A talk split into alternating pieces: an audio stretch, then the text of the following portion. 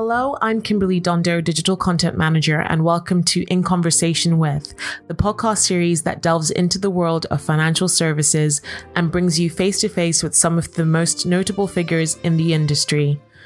Listen as we discuss topics that are currently facing the industry and hear from visionary CEOs to disruptive innovators as we bring you a diverse array of voices and perspectives.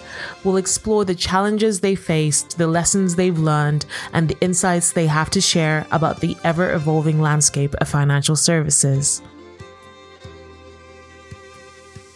Hello, I'm Lois Vallely, Chief Reporter for Money Marketing, and today I am joined by Kerry Seymour, who is a clinical hypnotherapist and mental health trainer. Kerry, thank you so much for joining me. You're very welcome, Lois. So maybe you could start off just telling us a bit about yourself and what you do. Yeah, sure. So I'd say mental health really is what I do, and I've always been interested in kind of mental health and wellbeing and psychology, right from studying psychology back at university. It's probably what really kicked it off, and I think back at uni, just kind of learning how our mind works and all of that behavioural stuff and all of the theories around mental ill health as well. I find it just so interesting. And I think when I was at university, the plan was to eventually become a clinical psychologist. But I think once I'd done my undergraduate, I was a little bit bored of kind of studying, wanted to earn some money. So I ended up going into research, quality improvement, clinical governance, so those less clinical mental health roles, but equally supporting clinical staff to be able to deliver those services effectively to the people that need them. So that's kind of always been my focus really, is making sure people are kind of getting that support that they need when they need it. And then like for many women, I took a little bit of a career break when I had my children. So I've got a girl who's just gone into year 7 and a boy who's just gone into year 4. So I took some time off while they were babies. And then when kind of my son was 18 months old, started to think about getting a career back on track, and decided to look for some work from home opportunities. So I set up my own business. I was supporting health and wellbeing businesses with their business and admin and kind of background processes, and then kind of stumbled across solution-focused hypnotherapy. Didn't really know what it was, didn't really have a very good understanding of it. And then as I got to know more people who practiced, and I started working with Inspired to Change, which is the team that I'm now part of, I really started to understand actually what it was all about, who it was aimed at helping. And for me, the thing that grabbed my attention was the real neuroscience base behind it, because that was my favourite part of the psychology degree, really, was all of that neuroscience-y stuff. So I think once I really understood what it was, it was a bit of a no-brainer for me that I should be training in it and practicing. So yeah, that's where I've come from. Definitely. No, that sounds really interesting. I think I've said on podcasts before that I did psychology at A-level, and I didn't take it on to university, sadly. It was very, very close between psychology and English literature, and in the end I just went English literature because I knew I wanted to have a sort of writing-y career. But yeah, definitely very close behind with psychology. I always found it fascinating. Yeah, absolutely. English literature would have been my second choice as well. Oh, so. There you go. So we're going to be talking a bit today about, because obviously this is for money marketing, for financial advisors. There's obviously a link between money and mental health, which I'm not sure, I certainly before I joined money marketing didn't really even consider it, but it's actually probably quite obvious. What do you see as the sort of connection between mental health and money, and how does it manifest itself? Yeah, absolutely. I think that there's been a lot of focus on this, hasn't there, in recent years, and particularly around the impact of debt on mental health. But I think for me, finances are really the thing that allows us to live the life that we want to lead. And I think, rather than having our finances run us and our lives and being dictated what we can and can't do, I think starting with that picture of how we want life to look, and then kind of making our finances work for us, I think gives us back that feeling of control rather than kind of chasing, perhaps chasing the finances first to live the life that we want. And I think there's so much research around, you know, how, well, once we're happy, if we've kind of got that good mental well-being and we're feeling happy in our lives, we're much more likely to create success from there rather than aiming for success and hoping that that will bring happiness. So I think, yeah, there's been a definite shift, isn't there, in recent years around that. And I think for me, it's just all around creating the life that you want, really thinking about what you do want from life, rather than what you don't want from life, which is what I help my clients to do, shift their perspective from what they don't want, shifting it towards what they do want. And I think financial planners and advisors have got a really important role in helping people to understand what can be quite intimidating in our finances and the financial world, is making that easy for people to access and to create the life that they want, really. Yeah, definitely. I think that connects all obviously into well-being, which I think is a concept that's probably gained quite a lot of traction, especially in the advent of COVID. I feel like people are a lot more aware of their mental health and the extent to which it's affecting people. I don't know if that's true or just my interpretation of it, but it seems to be the case. Yeah, and obviously with that, financial well-being has sort of come to the fore a bit. Why do you think that is, other than obviously the COVID pandemic and the effect of that on people's mental health? Why do you think financial well-being as a concept has sort of become more to the forefront of people's minds? Yeah, well, I think, like you say, with the pandemic, everybody kind of reassessed their priorities, didn't they? And I think, you know, for many of us, we would have noticed that COVID and particularly that first lockdown would have impacted our well-being to some extent or another. So I know I certainly had a bit of brain fog, really tired in those first couple of weeks. And, you know, there was kind of lots of jokes on social media about everyone baking banana bread, but actually we all saw changes in our diet, perhaps comfort eating, changes in alcohol or caffeine, maybe. And for many of us, we noticed an impact on our sleep as well. So I think really seeing something like COVID and that shared, you know, pandemic experience and how that impacted our well-being, I think really showed people that actually it doesn't take, you know, a lot really to start to throw our well-being off balance when that curveball happens. And I think for some that meant we could really slow down. You know, people that perhaps were on furlough, perhaps enjoyed having that slower pace of life, maybe reassessing what was important for them.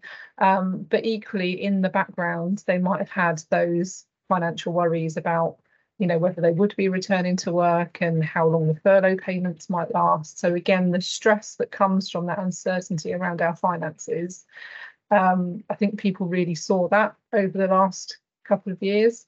And then equally, on the other hand, so with key workers, for example, they might have significantly noticed their stress levels shoot up during the pandemic. And again, I think they would have then reassessed their priorities and actually, you know, what does work mean to them? What, you know, how does that impact their finances? You know, they might have had good money coming in during that time, perhaps because they were working overtime, but actually that was then at the expense of their well-being. So with the money without the well-being, or the well-being without the money. And I think the pandemic brought all of that up for a lot of people, and it's just kind of really led to that one reassessment of our priorities, that refocusing on well-being. And as part of that, you can't exclude our finances from well-being, because they're obviously a key element of life, aren't they? We need a certain amount of money to make sure we're able to live. So I think all of that kind of amalgamated together in that people just reassessing priorities, looking at well-being, and there was almost a bit of a permission, I think, to prioritise well-being. I think there was that bit of a shift during those lockdown pandemic years, and I hope that continues, that prioritisation of well-being kind of does stay around. Yeah, definitely, and a sort of genuine prioritisation of it as well, not just sort of saying oh, I'm prioritizing well-being, but actually looking at it and really considering it. It was just such a weird time, lockdown. I think because so many things were out of our control, it did. And it was sort of like a pause on life almost for many people. And it meant that certainly for, well, I can only speak from my own experience, I suppose, because so many things were taken out of my control. Like I didn't have a job anymore. I was staying back home with my parents. So I did, well, I had a job because I was a freelance journalist, but I mean, I didn't have like an employed job anymore. Yes, so yes. It really allowed me to sort of stop and reassess my priorities. So yeah, I see what you're saying. Yeah, absolutely.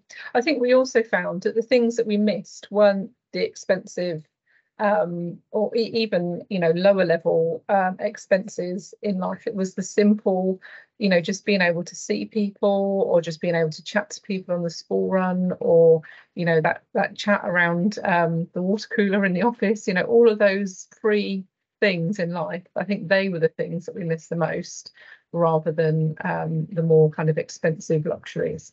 Yeah, definitely. No, totally agree. I was looking back at all photos of being in the office and stuff and hanging out with my colleagues, hanging out with my friends, and really missing that whole thing, and didn't really spend any money doing that. So yeah, definitely agree. So you've already sort of, you mentioned it there about the role that financial advisors have, but if you could maybe go into a bit more detail on how much of a role you think financial advisors have to play in helping increase people's financial well-being, and what they can do. Yeah, absolutely. And I think I mentioned earlier, I think for a lot of people, finances or the financial world, so it might feel like a bit of a mystery, or maybe to some even a bit scary or intimidating. And I think there's often that fear around asking the silly question, or feeling like it's not for you because you haven't got a certain amount of wealth.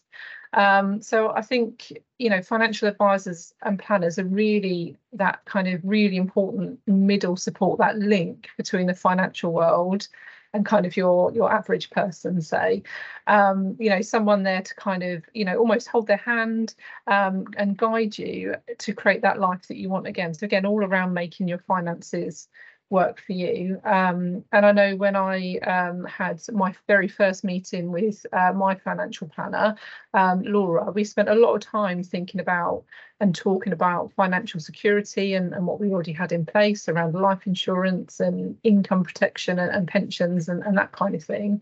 But equally, we spent a lot of time like thinking about what we wanted life to look like right now and in the future, and how we could get our finances again to create that picture for us. And one of the things that Laura said right at the beginning was that you don't have to be wealthy to benefit from wealth management. And I think that really stuck with me, because I think that word wealthy can mean something different to everybody, can't it? And I think, you know, many people don't necessarily consider themselves wealthy, but we all have got financial concerns that need to be managed. So I think that role of financial advisors and planners is really to support people to understand that, and then also to give them that, with their knowledge and experience, that advice that's right for them. Yeah, definitely. It's I think the importance of knowing what you want from life before you decide how much money you need to sort of fund that life is quite an interesting one. It came up at the Institute for Financial Wellbeing's conference back in May quite a lot, which I really enjoyed. And I think one of the things was, you know, Chris Budd, the co-founder of the Institute for Financial Wellbeing, he was saying about, he has this yacht analogy. So somebody, you know, three people might buy a yacht and it's all for completely different reasons. One person might buy a yacht because they want to have the most to be seen to have the most expensive yacht and to sort of show off to people, and that's a very outward reason, sort of external reason. And then another person might want to have a yacht because they're really passionate about sailing, and when their children come home from university at the weekend, they all hang out together on the yacht, and that's a much more internal and likely to make them more happy internally than maybe having the most expensive just to show off. So yeah, it's really interesting, the reasons why people want things. Yeah, and all around the experience of it rather than the actually having it. Yeah, exactly. No, it's, and I've already mentioned the conference, and I think you led one of the breakout sessions where you talked about accessing the intellectual part of the brain and how it's essential to assessing our financial situation, which I thought was really interesting. And I wondered if you could expand on that a bit more about what was talked about in your session.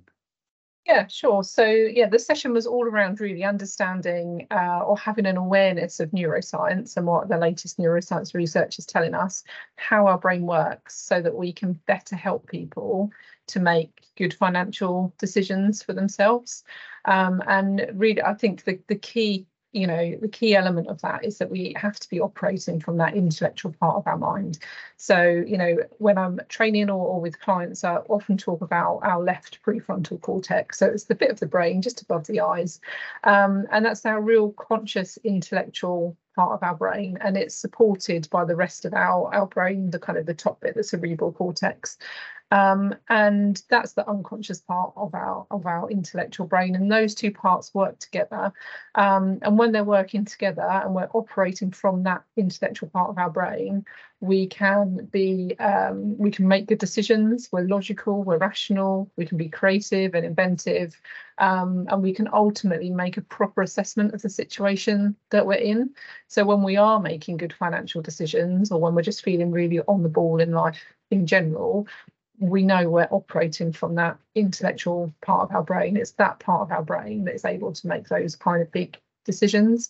And that part of the brain is able to kind of delay gratification for the future as well. So it can kind of plan ahead in that way, which I think is really key when it comes to our financial decisions.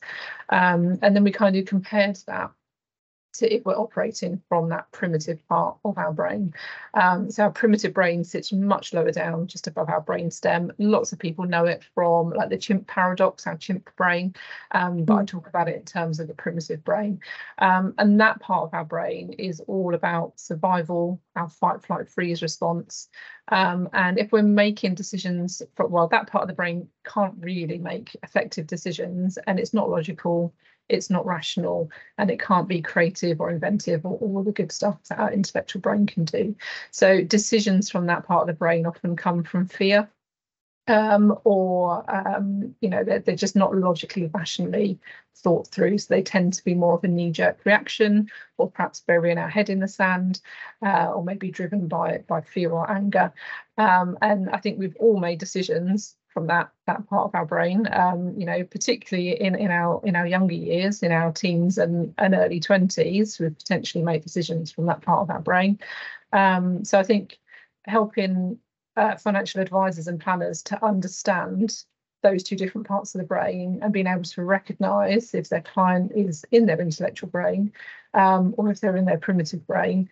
So we talked around kind of negative thoughts and how if we're in our primitive brain, we'll be very negative, we'll be focusing on worst case scenarios, we'll be quite obsessional and problem focused in our thinking. So again, just helping advisors to know if somebody's in that primitive part of our brain. And then kind of a few things to support people to get back to that intellectual part of their brain.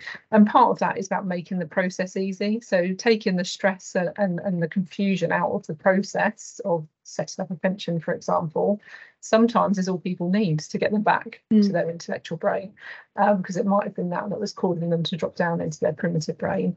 But equally, we talked about people at those key kind of changes in life, perhaps around divorce or you know, planning for care for the future, or those kind of things.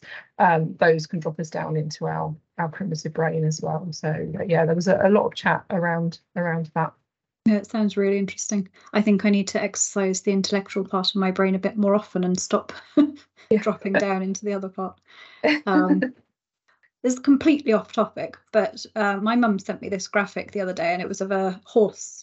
And it looks like, I think it looks like it's walking backwards, but apparently if you see it walking backwards, you're using the right side of your brain. And if you see it walking forwards, if you see it walking backwards, you're more right brain led. And if you see it walking forwards, you're more left brain led.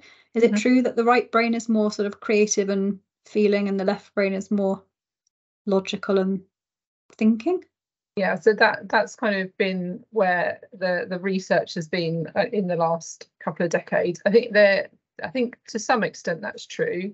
But I think the newest research is showing that actually the two hemispheres are more connected than was previously realised. And there's a lot of research around people that perhaps have brain damage on a particular side of their brain, and other areas of the brain will create new neural pathways to fill in the gaps that have been lost from the brain damaged area. So I'm not sure now the extent to how much that is true. I think there probably is some truth in it, but also kind of a bit more complicated than perhaps they originally thought.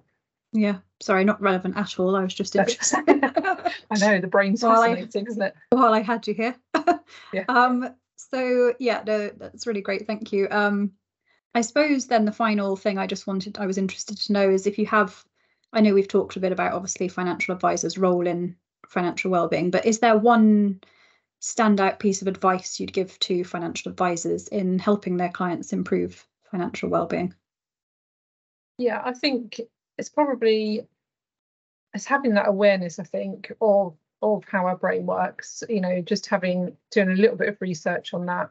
And having that awareness of how our intellectual brain works. So there were some tips that I took the group through at the conference, just some really simple things that advisors can do to help people to be in that intellectual part of their brain during consultations.